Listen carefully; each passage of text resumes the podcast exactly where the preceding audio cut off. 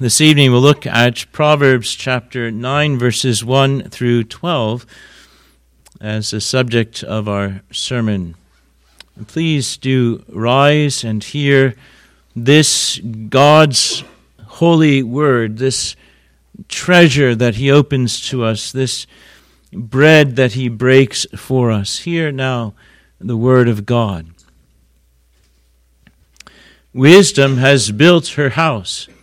She has hewn out her seven pillars. She has slaughtered her meat. She has mixed her wine.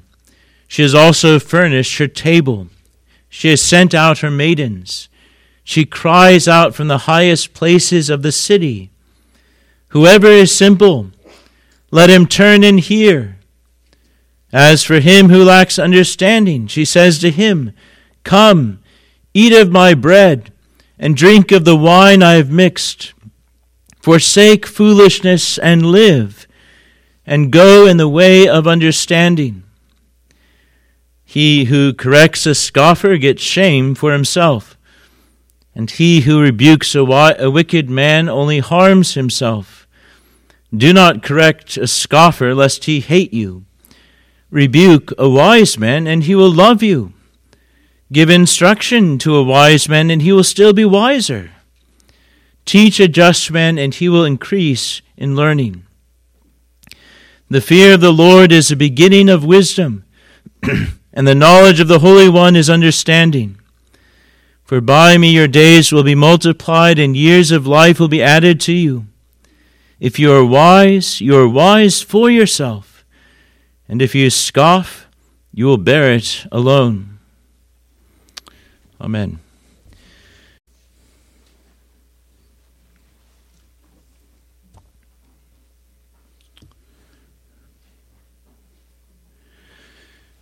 When you think of how to characterize the Christian life, what sort of images come to mind? And perhaps you think of a marathon or a, a battle, which are both legitimate. The Apostle Paul describes the Christian life in those ways. And perhaps you think of a, a journey or a path, also, of course, legitimate. This is the way, the Lord Jesus Christ. Uh, Psalm 1 speaks of in this way, and of course, Bunyan's Pilgrim's Progress is uh, clearly establishing the Christian life as a journey. There are many analogies, many figures, many ways to picture or present the Christian life.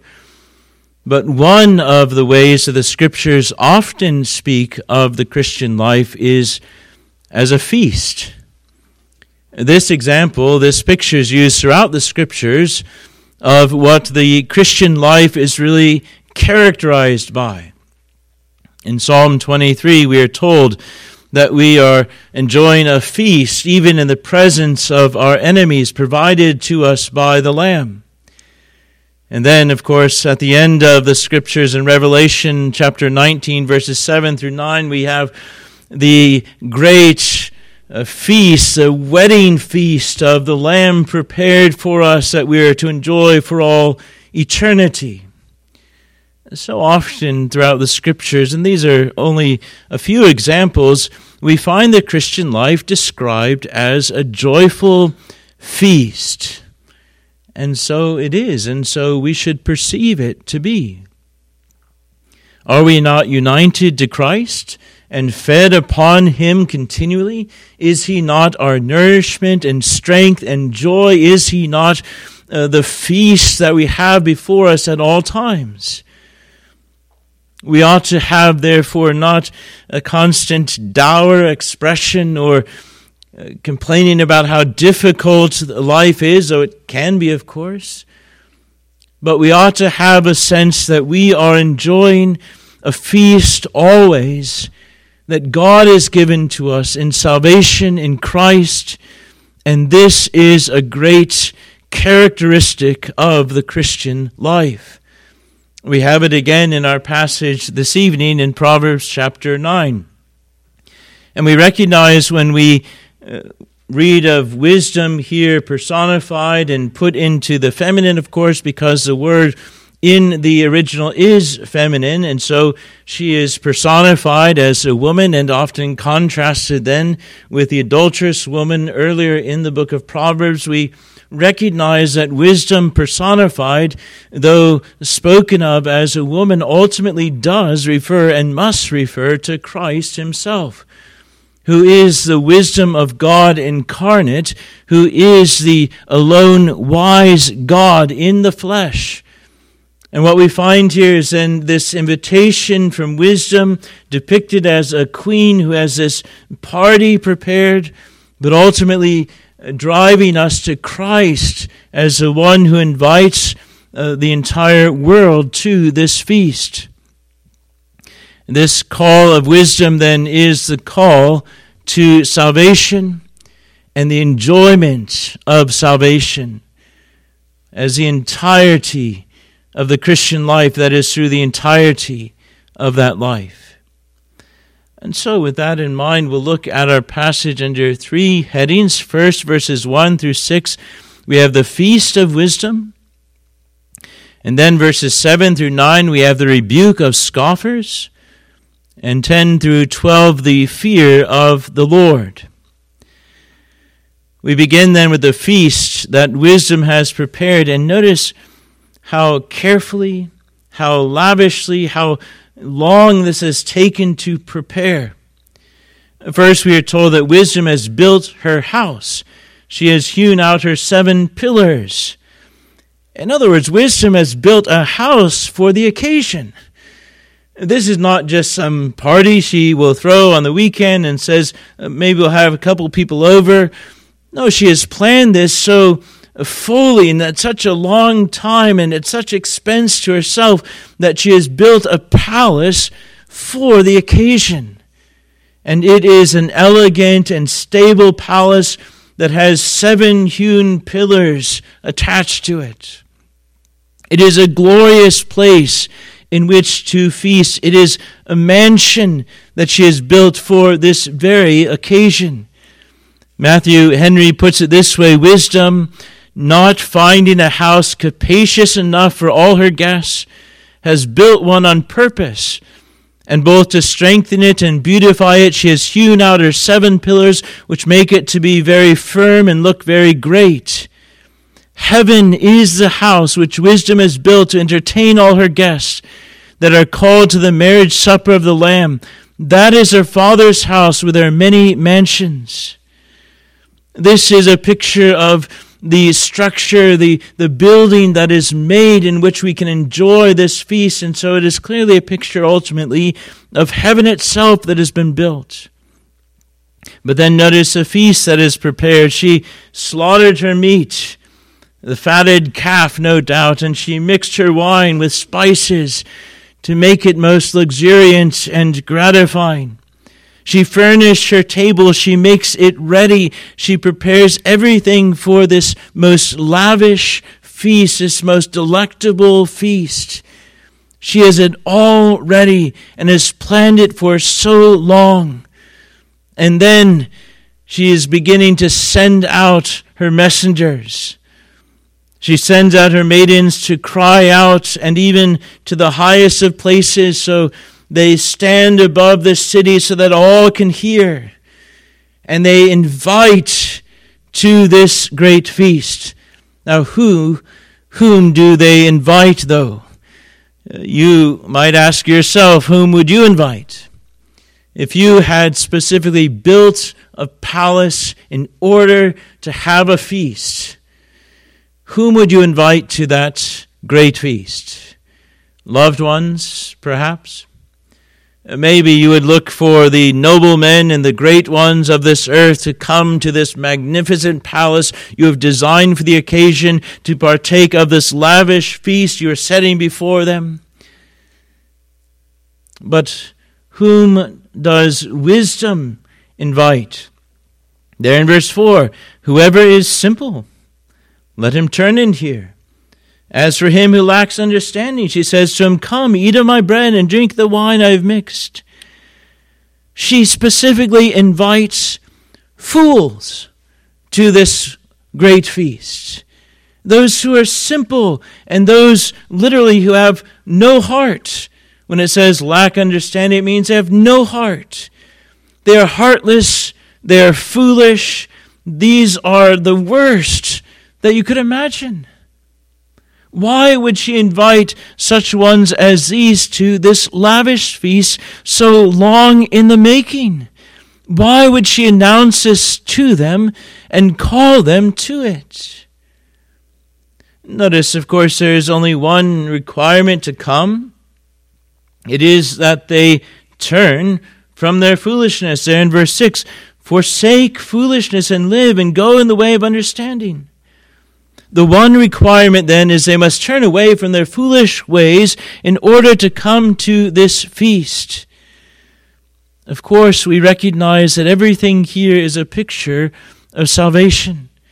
And you can hardly read this account without thinking of Matthew 22 and the feast that was prepared and the nobles who were first invited and scoring the invitation so that the invitation was sent to the ends of the earth, to those who are the least. Well, that is the same sort of thing here. Wisdom is inviting those who are fools. There is no stratification here. There is no first to this group, then to the next. It simply describes everyone that is invited as a fool because there are no other people to invite. We are all fools who lack heart. We are all those who have a heart that is hardened and rock like against the Lord and are foolish and declare, as it were, there is no God. We are all the fools. There is no one else wisdom can invite except for foolish people who have sinned and fallen short of the glory of God. And so here we find the invitation goes out to those who are sinners to those who are fools, and the only requirement is turn from your sin and come in here. And notice, of course, then what this means a slaughtered meat must signify. It is the very blood of Christ that was shed to procure this feast. The penalty, the price that was paid for this feast to be offered was nothing short of Christ and Him crucified. That was the great payment that was made to make this invitation possible. But what does it really mean to have a feast? Why, what does it really mean to be invited to this feast? What is, what is the delicious nature of it? What is the satisfying nature of it in terms of the spiritual sense, the, the physical picture? How does it really relate to the spiritual joys of a feast. Simply consider our shorter catechism, questions 36 through 38, for example, to have some sense of the, the joys of the Christian life. What are the benefits which in this lifetime do accompany or flow from justification, adoption, and sanctification in and of themselves part of the feast? The benefits which in this life do accompany or flow from justification, adoption, and sanctification are assurance of God's love. Can you feast on that? Peace of conscience, joy in the Holy Ghost, increase of grace, and perseverance therein to the end. The next question What benefits do believers receive from Christ at death? The souls of believers are at their death made perfect in holiness and do immediately pass into glory, and their bodies, being still united in Christ, do rest in their graves till the resurrection. Is that not a feast for us to anticipate? Is that not satisfying to hear and a joy to our souls? Question 38 Oh, what benefits do believers receive from Christ at the resurrection? At the resurrection, believers being raised up in glory shall be openly acknowledged and acquitted in the day of judgment and made perfectly blessed in the full enjoying of God to all eternity. From beginning to end, with really only but a crescendoing effect, the Christian life is a feast to the soul. Uh, J.C. Ryle puts it this way there is in the gospel a complete provision for all the needs of man's soul. There is a supply of everything that can be required to relieve spiritual hunger and spiritual thirst. Pardon, peace with God, lively hope in this world, glory in the world to come are set before us in rich abundance. It is a feast of fat things. All this provision is owing to the love of the Son of God, Jesus Christ our Lord. He offers to take us into union with Himself, to restore us to the family of God as dear children, to clothe us with His own righteousness, to give us a place in His kingdom, and to present us faultless before His Father's throne at the last day. The gospel, in short, is an offer of food to the hungry, joy to the mourner, a home to the outcast, a loving friend to the lost. It is glad tidings God offers through his dear Son to be at peace with sinful man. Let us not forget this. In this is love. Not that we loved God, but that he loved us and sent his Son to be the atoning sacrifice for our sins. That is the feast. Do you believe it? Do you live as though you believe it? Do you have joy in the Christian life because you are satisfied on the things of God that He provides? The Christian life is a feast. You're invited to it, you come to it, and as a Christian, you begin to enjoy it for your entire Christian life, even unto eternity. Which brings us to our second point, verses 7 through 9, the rebuke. Now you might say to yourself, that is a strange transition. He who corrects a scoffer gets shame for himself, and so forth. How does that fit? But it fits perfectly, doesn't it? Because the invitation itself is implicitly a rebuke. It is a call to fools to turn from their folly. It is a call of repentance from sin. It is a declaration that everyone invited to this feast, you, you, you, and all people, are fools. And you need to turn from your folly if you would enjoy this feast. Right there, embedded in the imitation itself, is the necessity to rebuke, is the necessity to call to repentance. There is no possibility of true evangelism or true calling to Christ without the call to repent from your sins. And so it is a very natural transition because some who are invited will not be happy to be called to repentance, to enjoy this feast. They'll be such fools, rather, that they will become angry with you for that invitation slash rebuke slash repentance. And so they will become angry at you and so uh, turn upon you that uh, we are told, in essence, the same thing that our Lord says in Matthew 7 6 Do not throw what is holy before dogs and before swine. And that is the same uh, statement here, in effect, he who corrects a scoffer gets shame for himself. The images of this, uh, the messenger goes out, he says, Turn from your folly and enjoy the feast of Christ. And people begin to mock him and scorn him, and he begins to try to call them to repentance still and begins to, to reason with them and so forth and so on. But at a certain point in time, he realizes there is no correcting such a scoffer as this. And he knocks the dust off his feet and turns from him. Now we need to understand some caveats here, however. When we when we look at the Great Commission and the free offer of the gospel to everyone and so forth, we should recognize he's not saying there are some people that you shouldn't invite. That's that's not what he's saying.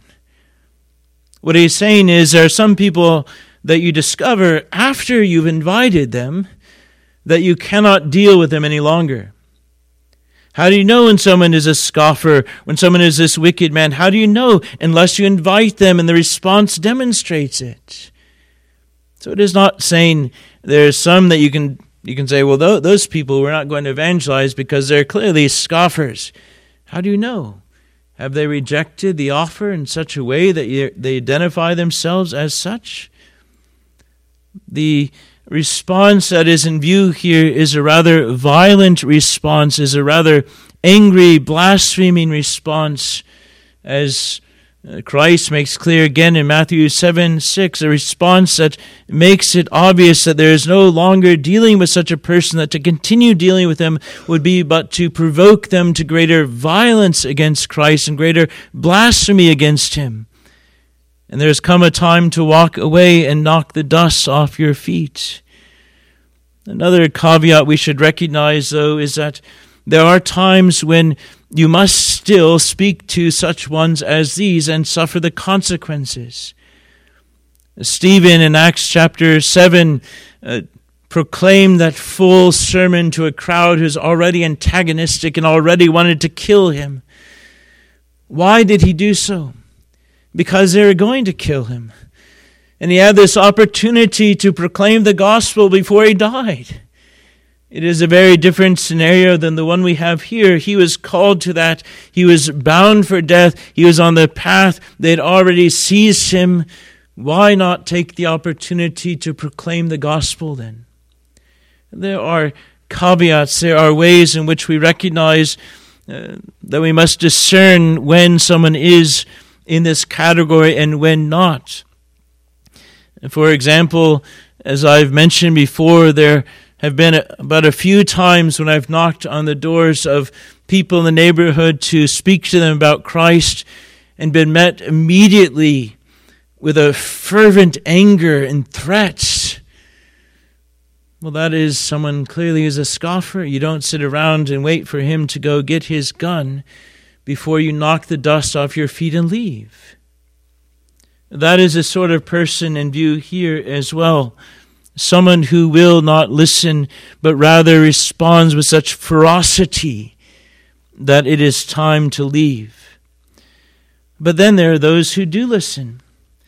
We are told there, the second part of verse 8 rebuke a wise man, and he will love you. Give instruction to a wise man, and he will be still wiser. Teach a just man, and he will increase in learning. There are those who will respond to this invitation and they will love you for rebuking them.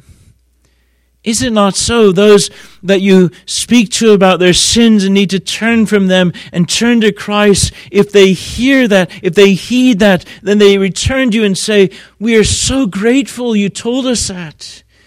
We are so delighted you called us sinners. Because otherwise, how would we have turned from our sin? We love you for telling us that. And it continues in the Christian life along that way, doesn't it? Because true wisdom delights in rebukes, not necessarily at the initial stage, but ultimately because they see that it issues from love and has their good in view. When someone comes to you and is concerned enough to come to you and put themselves into that unpleasant place to speak to you about your sin, you know they love you. And if you listen to them, you're wise, and you will thank them for it later, won't you? Because they've helped you to partake even more of this feast and turn away from the dunghill deities unto the lavish feast of the Lord Jesus. How wise are you, brethren? How do you take rebukes? How do you take confrontation about your sin? That is a test of your wisdom. That brings us then to our third point the fear of the Lord, verses 10 through 12. Those who hear this invitation, those who have wisdom, then, are those who fear God now and know God.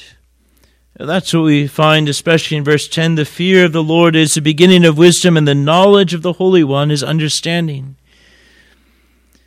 Derek Kidner speaks of these two verbs, these two statements, to fear and to know God. And he says, with these two phrases, verse 5 encompasses the two classic Old Testament terms for true religion the poles of awe and intimacy.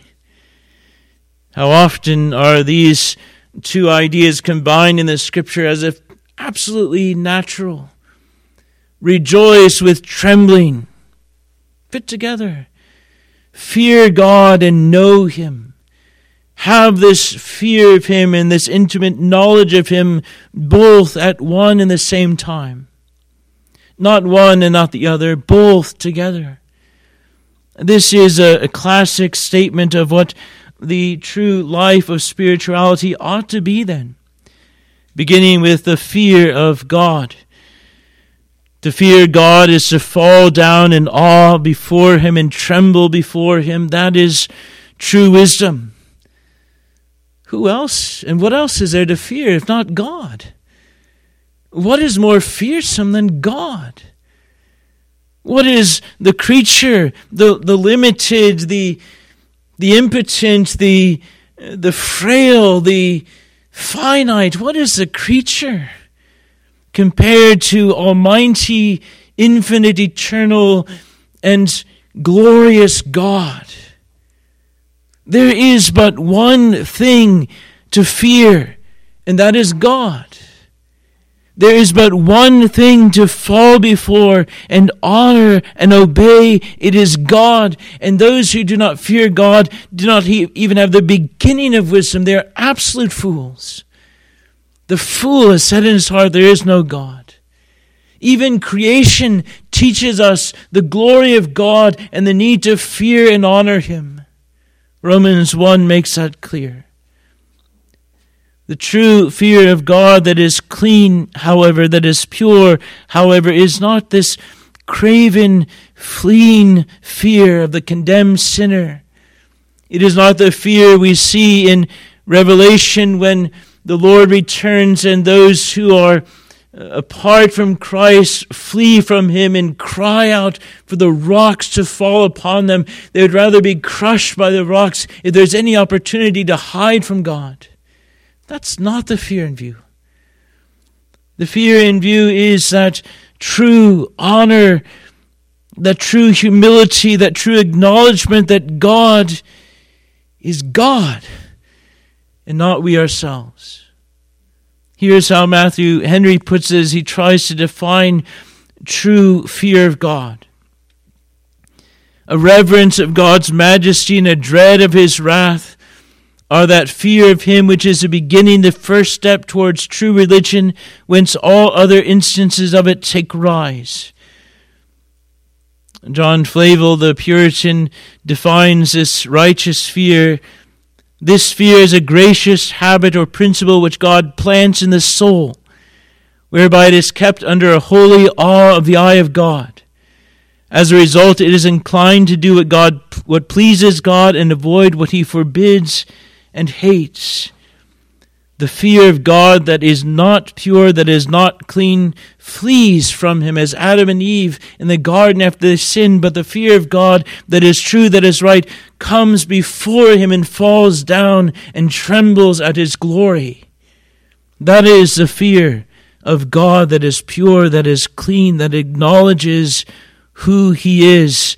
It is a sanctifying, not a fleeing fear of God. And it is the beginning of wisdom. But it is joined, notice, with this the knowledge of the Holy One is understanding. The wise man who fears God also knows God. Many times we have made clear, and others have said, this term for knowledge is a term for intimate knowledge. It is the same term used in Genesis 4 1 Adam knew his wife Eve and she conceived and bore a child. It is an intimate knowledge. We are to know God as those who are united to Him by faith, as those who are bound to Him in covenant as our husband. We are to know God intimately, personally, as our Lord, as our Savior, as our God, and we His people. We fear Him and we know Him. We fall down before Him and we are bound to Him in love. This is the Christian life. This is true wisdom. This is part of the blessing of the feast spread before us. But notice as well that he speaks in verse 11 of one of the benefits for by me your days will be multiplied and years of life will be added to you. The wise man is blessed with long life. Now, we have heard such things from televangelists, perhaps, and we've grown weary of such statements, and we often challenge them and say, Really, long life? Would you describe the life of Jesus as long? Is that the length of life that we're talking about? But what he means is, in general, by comparison, the life is lengthened, just in earthly terms. The fool who turns from his sin, which is deadly, unto Christ, simply in earthly terms, is turning from that which shortens his lifespan. Who would argue that in general, in proverbial terms, the drunkard and drug addict and criminal and whatever else who turns from his folly unto the Lord is going to live a shorter life than if he had continued in that life? There is length of days added to the lives of those who turn to that which supports, enhances, lengthens life. But of course, ultimately, there is a length of life that is for all eternity. There is an everlasting life gained by this wisdom. Again, Matthew Henry puts it this way By me thy days shall be multiplied it will contribute to the health of thy body, and so the years of thy life on earth shall be increased, while men's folly and intemperance shorten their days. It will bring thee to heaven, and there thy days shall be multiplied in, in infinitum, to infinity, and the years of thy life shall be increased without end. But notice, and finally in verse 12, another additional blessing is noted if you are wise, you are wise for yourself. And if you scoff, you will bear it alone. But what does that mean? If you're wise, you're wise for yourself. He's saying it's for your benefit. It's not as if the Lord is saying, Here is wisdom, it's glorious, and it's a trick. No, here is wisdom. Here is a feast. It is glorious. It is to your benefit to partake of it. It is but for your benefit. And those who deny it and scoff, they will sit before the judgment seat of God alone with no one to blame but themselves. Finally, a final quote from Matthew Henry The happiness of those that embrace it if thou be wise, thou shalt be wise for thyself. Thou wilt be the gainer by it, not wisdom. A man cannot be profitable to God. It is to our own good that we are thus courted. He's saying, it's not that God is saying, I'll give you this little thing, and then I'll trap you and I'll use you to my great benefit. There is no way we can have greater benefit to God than He gives to us. It is you who gain by this wisdom. And then he goes on to add the second part Thou shalt bear the blame of it, the other side of it, those who scoff and reject it. Those that are good must thank God, but those that are wicked may thank themselves. It is not owing to God, He is not the author of sin. Satan can only tempt, he cannot force, and the wicked companions are but his instruments, so that all the fault must lie on the sinner himself. Thou shalt bear the loss of that which thou scornest. It will be to thy own destruction. Thy blood will be upon thy own head, and the consideration of this will aggravate thy condemnation. Son, remember that thou hadst this fair offer made thee. He's referring then to a New Testament scripture, and thou wouldst not accept it. Thou stoodest fair for life, but didst choose death rather. The Lord is clear. The Christian life is a feast, well prepared, sumptuous, long in the making, beautiful, strong, delicious. And it is offered to all, particularly to those who are fools, which we all are. And the invitation to this joyful, lavish feast was purchased by the blood of Christ and offered freely to all. What a fool would refuse? And when a fool proves himself so incorrigible that he, in anger and violence, turns against the invitation, then we leave him and we brush the dust off our feet. But we recognize that we are all fools.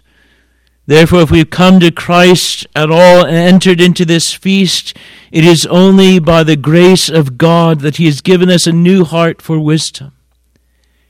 And may we be those then that taste and see the Lord is good and know this life in, in many ways, yes, in many hardships, but know with this great picture in mind that one of the things we can use to describe the Christian life is the image of a feast. It is always, always a feast. Let's pray.